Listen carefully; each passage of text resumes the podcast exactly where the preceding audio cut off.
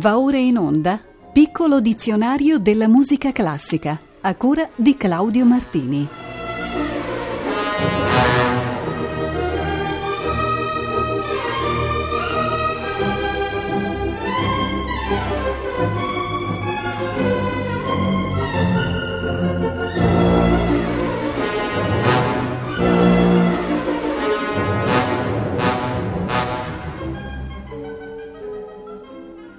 Buonasera, oggi analizzeremo il vocabolo cantata.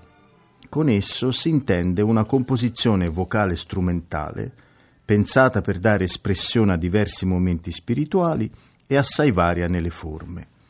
Le due principali specie di cantata sono quelle da camera e quelle da chiesa. Noi cominceremo dalla cantata da camera o profana, forma essenzialmente lirica sgorgata in Italia dalle idee e dai costumi del Rinascimento. Dopo il grande sviluppo del polifonismo cinquecentesco, giunto nel madrigale ad un grado di geniale raffinatezza, i musicisti italiani cercarono nuove strade nella transizione dal polifonico contrappuntistico al monodico armonico.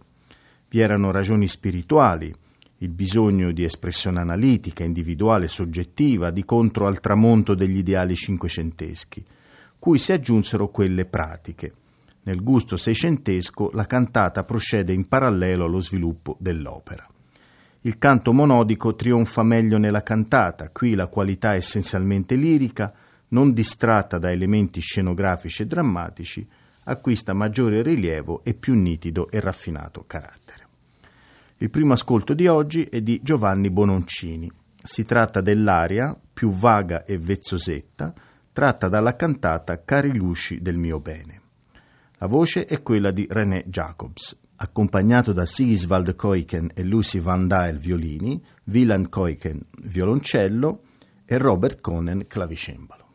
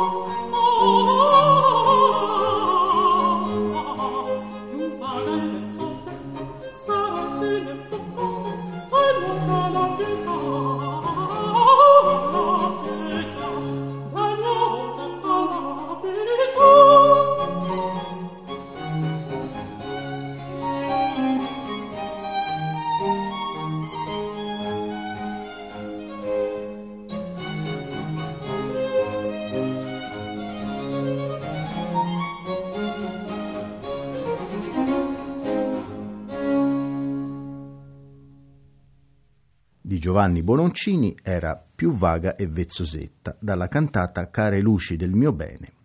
René Jacobs controtenore, Sigiswald Koiken e Lucy Vandal violini, Wieland Koiken violoncello e Robert Conen clavicembalo. Il nome cantata ebbe, specie all'origine, significato generico, come fu pure per sonata. Designava infatti una composizione musicale a una o più voci con accompagnamento strumentale realizzato sul basso continuo.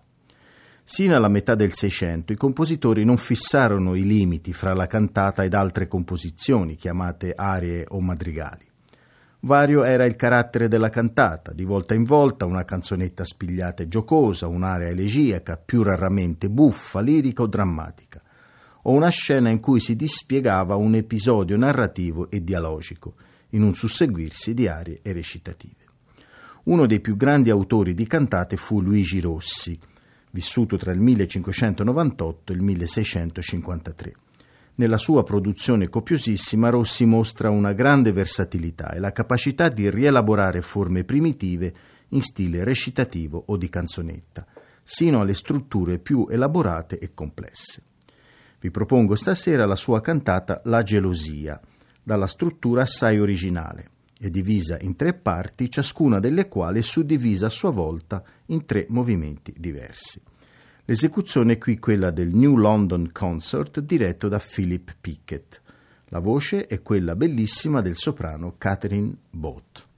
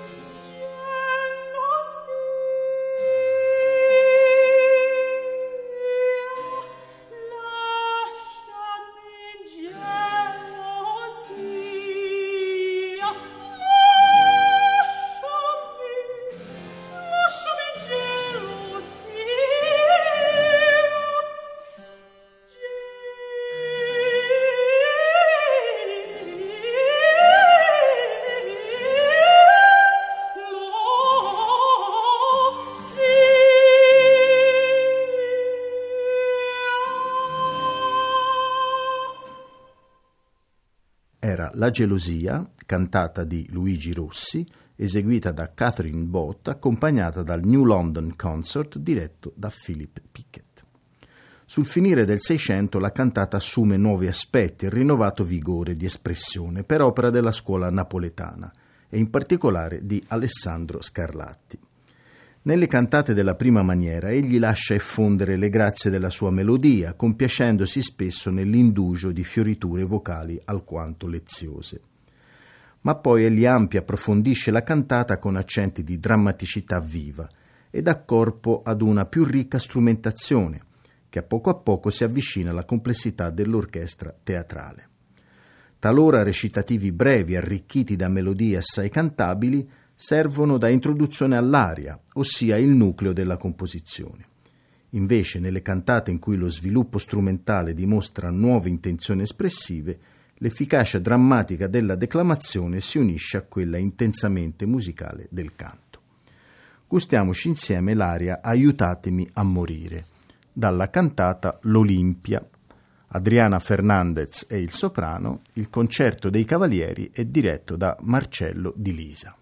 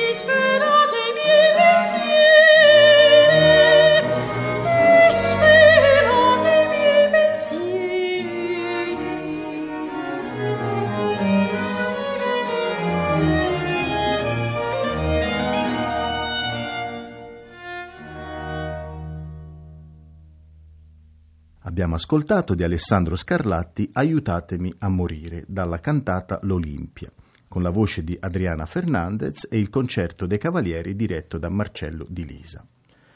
Verso la fine del secolo XVIII la cantata ha esaurito in Italia le possibilità di un ulteriore sviluppo. Con il diffondersi della musica strumentale sinfonica e con il romanticismo vengono innanzi altre esigenze, lontane da quell'intimo lirismo che era stato il carattere della cantata nei suoi momenti migliori. È l'irrimediabile decadimento di questo tipo di espressione lirica. La cantata nel secolo XIX sarà una grande composizione orchestrale con soli e coro e non avrà più caratteri distintivi e si accomunerà alle esperienze teatrali e sinfoniche. La cantata profana fu una forma essenzialmente italiana, dunque, solo in Francia si diffuse un po', assumendo spesso un carattere idilliaco e pastorale, ma sempre rispettando i dettami della forma italiana. André Camprat fu uno dei più efficaci facitori di cantate d'Oltralpe. Ce lo dimostra questa sua aria Venez, lui dit Ulisse, venite, gli disse Ulisse, tratta dall'Achille Wassif, l'Achille ozioso. La interpretano qui la soprano Jacqueline Nicolas, con Daniel Cuillet al violino, Jay Bernfeld viola da gamba e Michel Chapuis clavicembalo.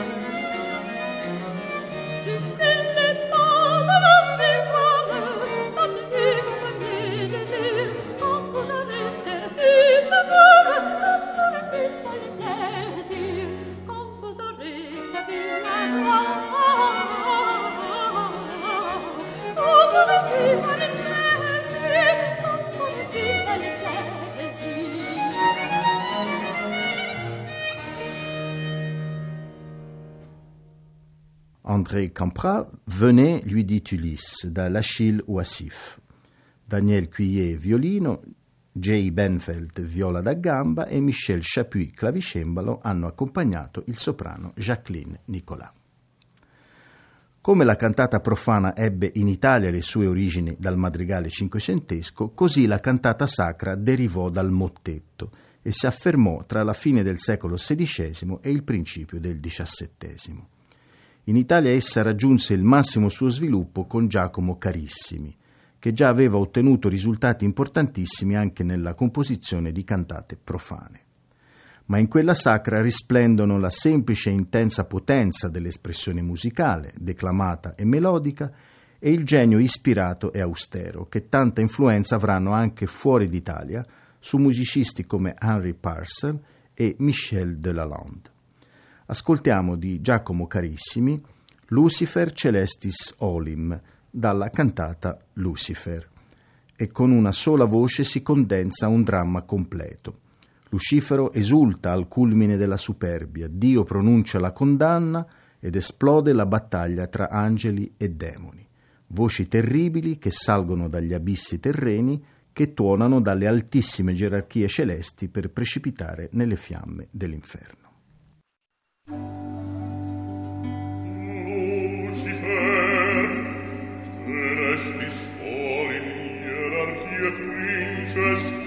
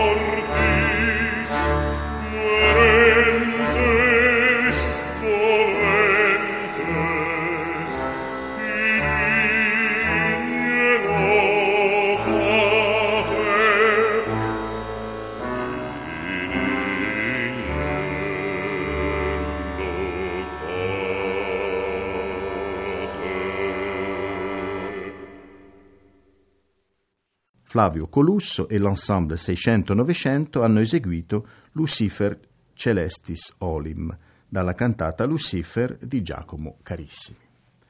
La patria elettiva della cantata sacra è stata senza dubbio la Germania, corrispondendo ad una particolare disposizione religiosa dei musicisti ed a speciali caratteristiche del culto protestante. Alcuni elementi originali si possono rintracciare negli usi liturgici del XVI secolo, sin da quando si prese a cantare nelle cerimonie un mottetto o un corale prima e dopo il sermone. Verso la metà del Cinquecento si affermò la tradizione che prescriveva per ogni domenica uno o più corali ispirati dalla lettura quotidiana del Vangelo. Sotto la crescente influenza italiana il mottetto s'arricchì con l'introduzione dell'arioso e dei recitativi, spesso alternati col coro e coi solisti, accompagnati dall'organo e dall'orchestra fu con Heinrich Schütz che la musica strumentale entrò nella composizione mottettistica, accelerandone la trasformazione nella cantata ed iniziando il trionfo dello stile chiesastico concertante. Eccovi dunque di Heinrich Schütz Was hast du verfirket, brano che fa parte della raccolta dei Kleine Gestliche Konzerte, i piccoli concerti ecclesiastici. Il concerto vocale è diretto da René Jacobs. Was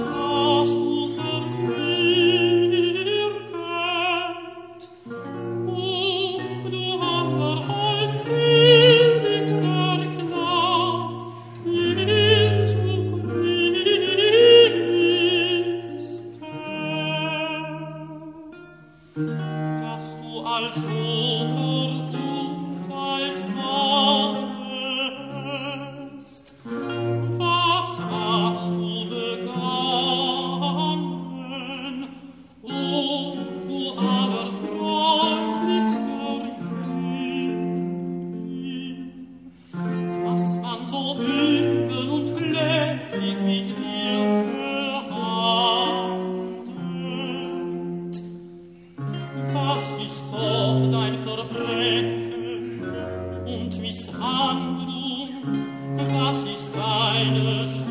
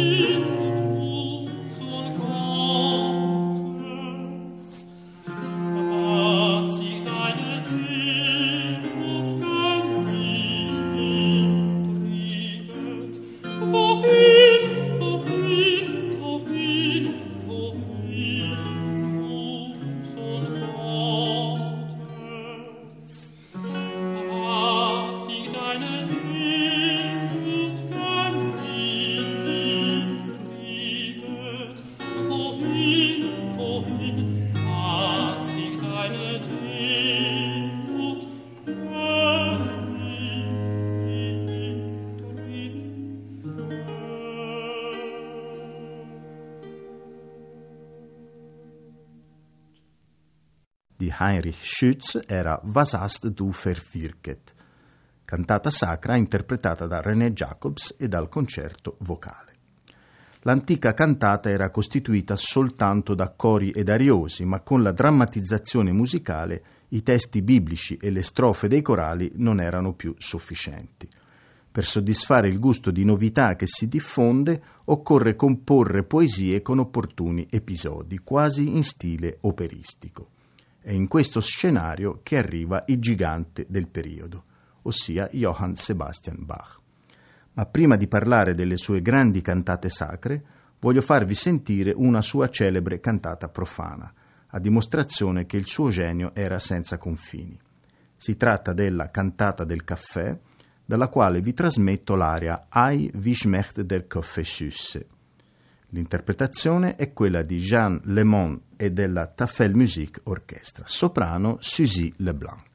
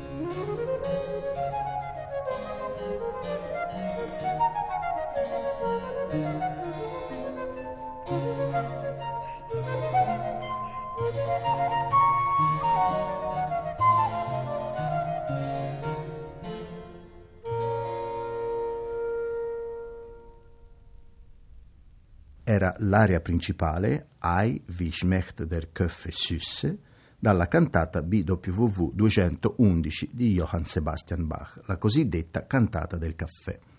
Suzy de Blanc soprano, Tafel Musique Orchestra diretta da Jean Lemon. La varietà stilistica delle cantate sacre bachiane, forse 300, noi ne conosciamo finora soltanto 190, è pressoché infinita. Nelle prime cantate, in cui è più sensibile l'influenza italiana, mancano i recitativi, ma è notevole l'uso degli elementi orchestrali e del coro.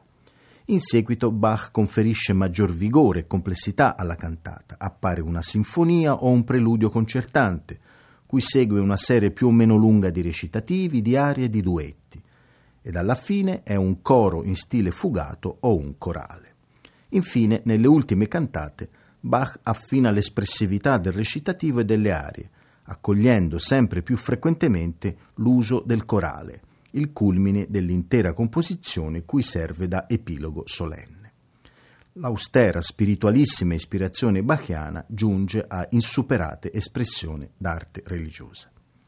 Tra le tante bellissime pagine ho scelto con grande fatica l'aria Kreuz und Krone sind verbunden dalla cantata Weinen, Klangen, Sorgen, Sagen BWV 12. L'esecuzione curatissima è quella del Bach Ensemble diretta da Helmut Rilling con il contralto Helen Watts.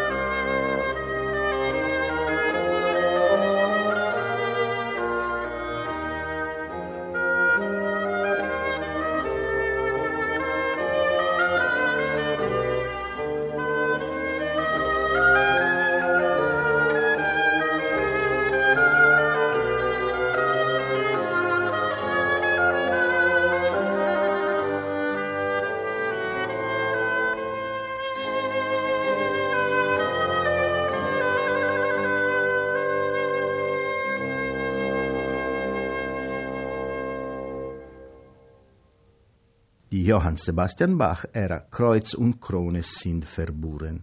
Croce e corona sono legate. Aria dalla cantata Weinen, Klagen, Sorgen, Zagen BWV 12. La voce era quella del contralto Helen Watts. Helmut Rilling ha diretto il Bach Ensemble. Dopo Bach la cantata religiosa decadde rapidamente per un esaurimento storicamente giustificato, come era già avvenuto per quella profana. Nel secolo XIX e XX ci furono sporadiche ed occasionali riedizioni della formula, ed io ne citerò due tra le più significative. Nel 1929 Kurt Weill e Bertolt Brecht, freschi dallo straordinario successo dell'opera da tre soldi, collaborarono alla scrittura di una radiocantata incentrata sulla trasvolata dell'Atlantico senza scalo, prima nella storia, compiuta due anni prima dal giovane pilota americano Charles Lindbergh. Forse pressati dal tempo, gli organizzatori chiesero a Paul Hindemith di scrivere una buona metà della musica. Il lavoro ebbe un grande successo e Weil mise su una versione tutta sua poco tempo dopo. Otto Klemperer ne diresse la prima nel dicembre del 29. La cantata di Weil e Brecht non è in senso stretto un omaggio all'eroismo di Lindbergh, quanto piuttosto un commento storicizzato e stranamente distaccato sul significato dell'evento, con una scarsa evidenza delle origini americane dell'eroe. Ho estratto dalla cantata di Kurt Weill il nono episodio. Durante l'intero volo tutti i giornali americani parlano incessantemente del successo dell'aviatore qui interpretato dal coro e dall'orchestra del Köln Rundfunk, diretta da Jan Latham König.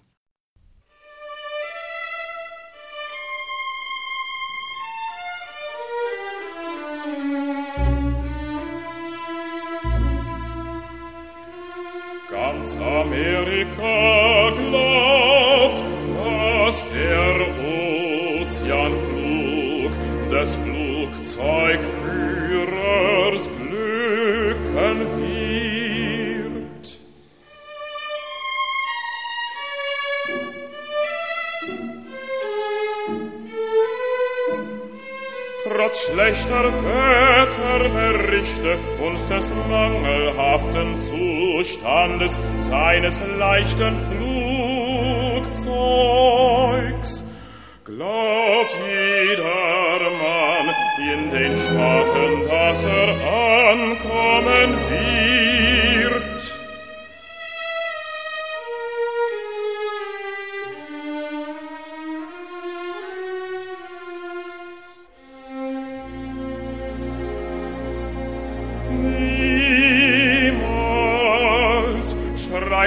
Eine Zeitung, ist ein Mann unseres Landes. So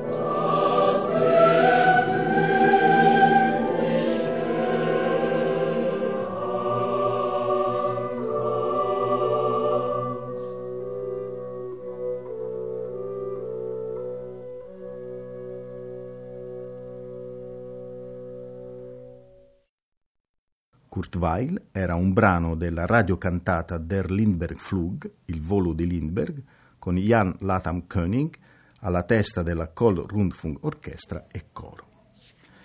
L'anno dopo, la prima di Weil, nel 1930, Bela Bartok pubblicò la sua cantata profana, il cui soggetto deriva da due versioni di canti popolari rumeni del genere natalizio.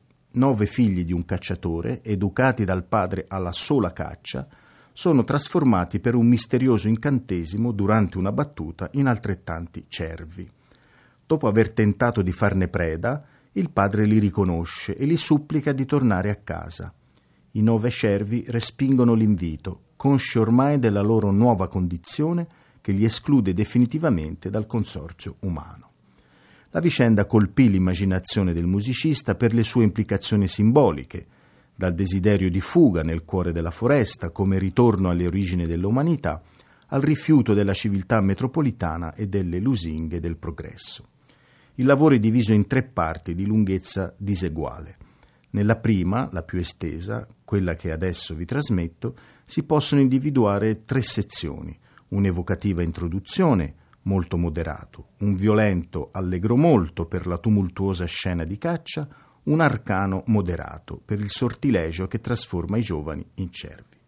Pierre Boulez è alla guida della Chicago Symphony Orchestra.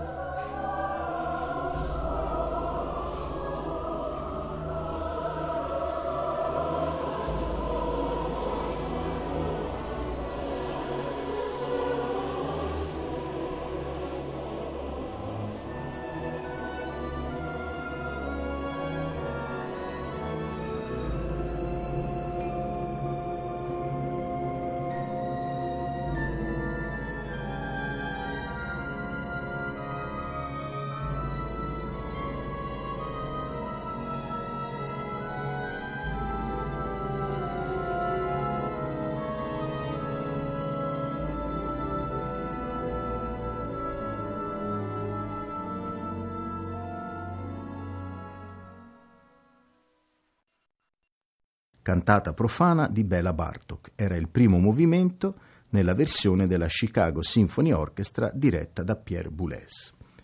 È tutto per oggi. La prossima puntata del piccolo dizionario della musica classica è prevista il prossimo martedì 15 aprile, sempre alle ore 18.40. Riprenderemo dalla parola francese cantatie ed arriveremo fino alla locuzione latina cantio sacra. A tutte e tutti voi un buon proseguimento d'ascolto sulle frequenze di Rete Toscana Classica.